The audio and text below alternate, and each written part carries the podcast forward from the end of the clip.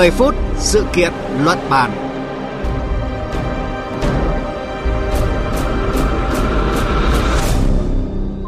Kính chào quý vị và các bạn đang theo dõi chương trình 10 phút sự kiện luận bàn. Thưa quý vị và các bạn, đứng thứ hạng cao trong các bảng xếp hạng quốc tế vẫn được xem là một tiêu chí đáng tin cậy để đánh giá về uy tín và chất lượng đào tạo của các trường đại học trên thế giới. Những Harvard, Cambridge, Oxford là một số thương hiệu điển hình khi luôn đứng trong top các trường đại học tốt nhất thế giới, trở thành giấc mơ của rất nhiều sinh viên. Trong bảng xếp hạng đại học tốt nhất trên thế giới, chúng ta cũng thấy xuất hiện những tên tuổi đình đám của Trung Quốc như Đại học Bắc Kinh, Đại học Thanh Hoa, Đại học Nam Kinh. Nhưng gần đây, một số trường ở Trung Quốc đã tuyên bố rút khỏi các bảng xếp hạng quốc tế, thậm chí đây còn được dự đoán sẽ trở thành xu hướng của giáo dục đại học Trung Quốc thời gian tới. Chúng ta sẽ cùng tìm hiểu về lý do đằng sau bước đi này của các trường đại học Trung Quốc trong chương trình 10 phút sự kiện luận bàn hôm nay.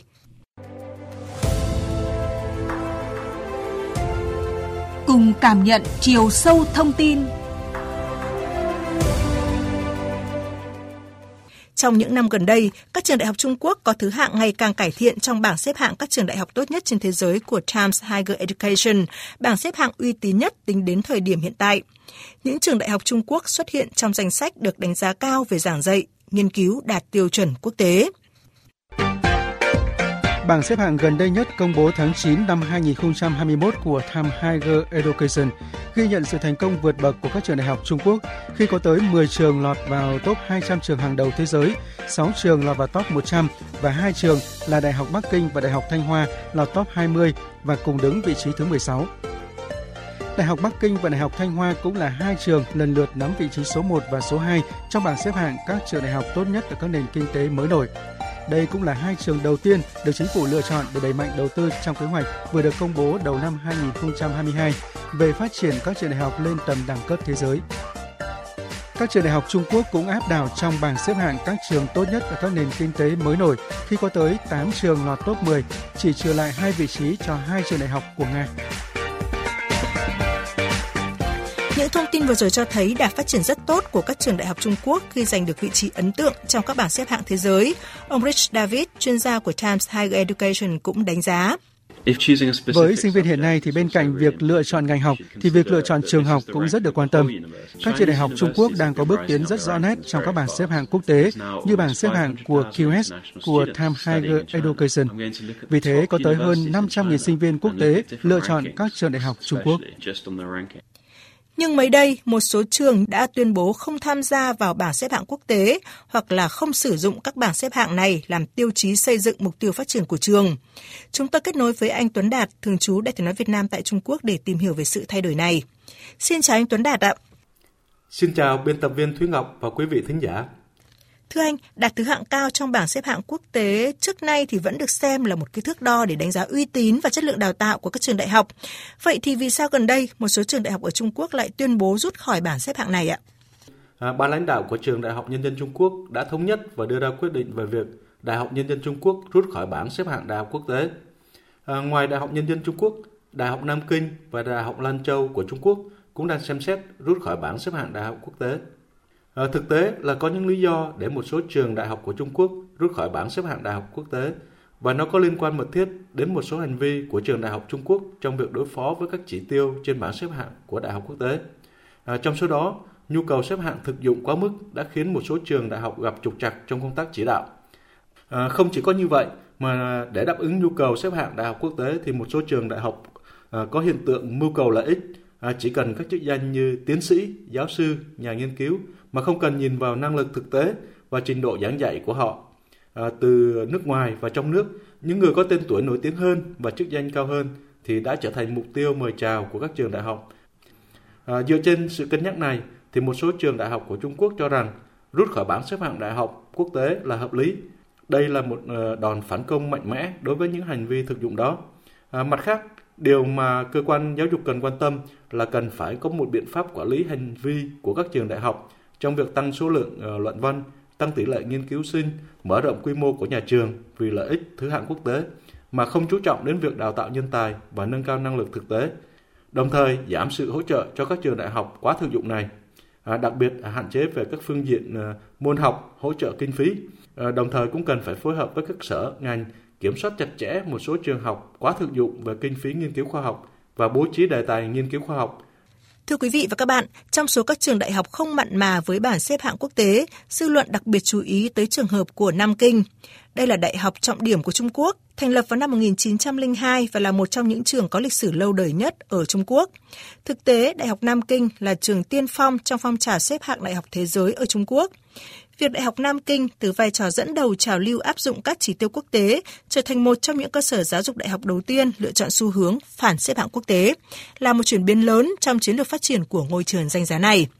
Thanh Tuấn Đạt ạ, điều mà nhiều người quan tâm đó là cái việc Nam Kinh và một số trường khác rút khỏi bảng xếp hạng quốc tế là cái sự lựa chọn mang tính đơn lẻ hay là báo hiệu một cái xu hướng mới của giáo dục đại học ở Trung Quốc ạ thưa anh?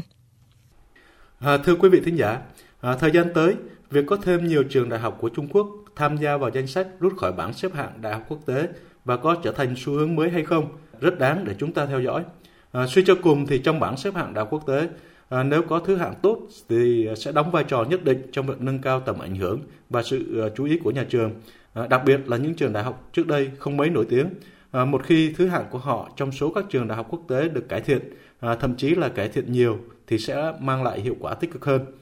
Nhưng có một điều cần phải lưu ý,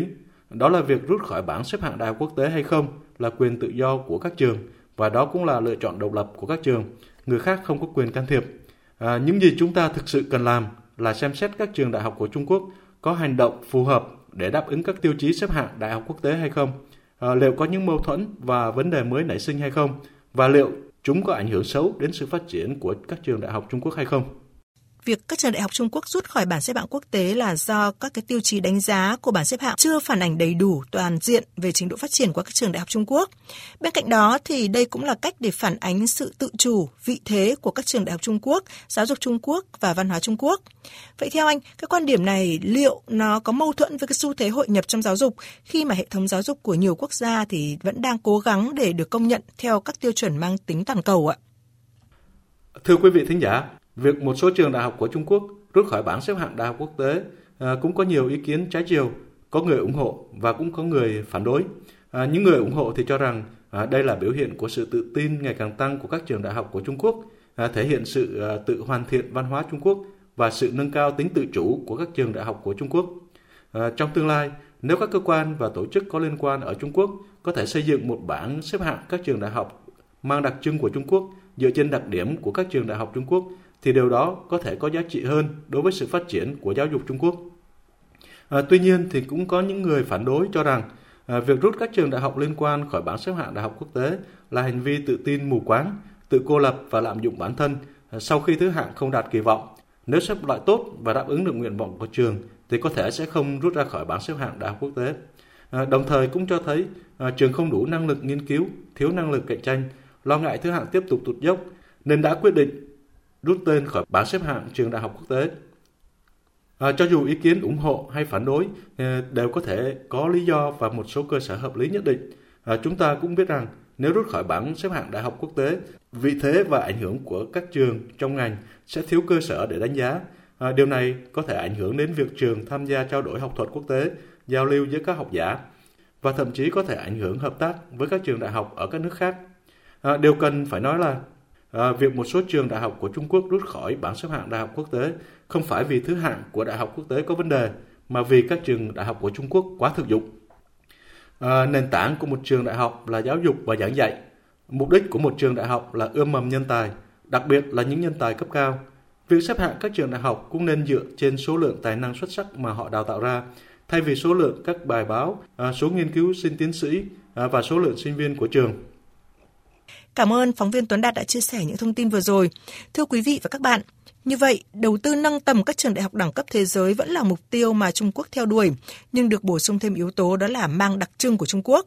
Mới đây thì Trung Quốc đã công bố kế hoạch đầu tư mũi nhọn cho 147 trường đại học và hơn 300 ngành học với mục tiêu phát triển nhân tài hàng đầu cho đất nước, tăng cường khả năng cạnh tranh của Trung Quốc trên trường quốc tế, phục vụ các nhu cầu chiến lược của quốc gia đồng thời đưa Trung Quốc trở thành cường quốc giáo dục toàn cầu vào năm 2035. Chương trình 10 phút sự kiện luận bàn hôm nay kết thúc tại đây. Cảm ơn quý vị và các bạn đã quan tâm theo dõi.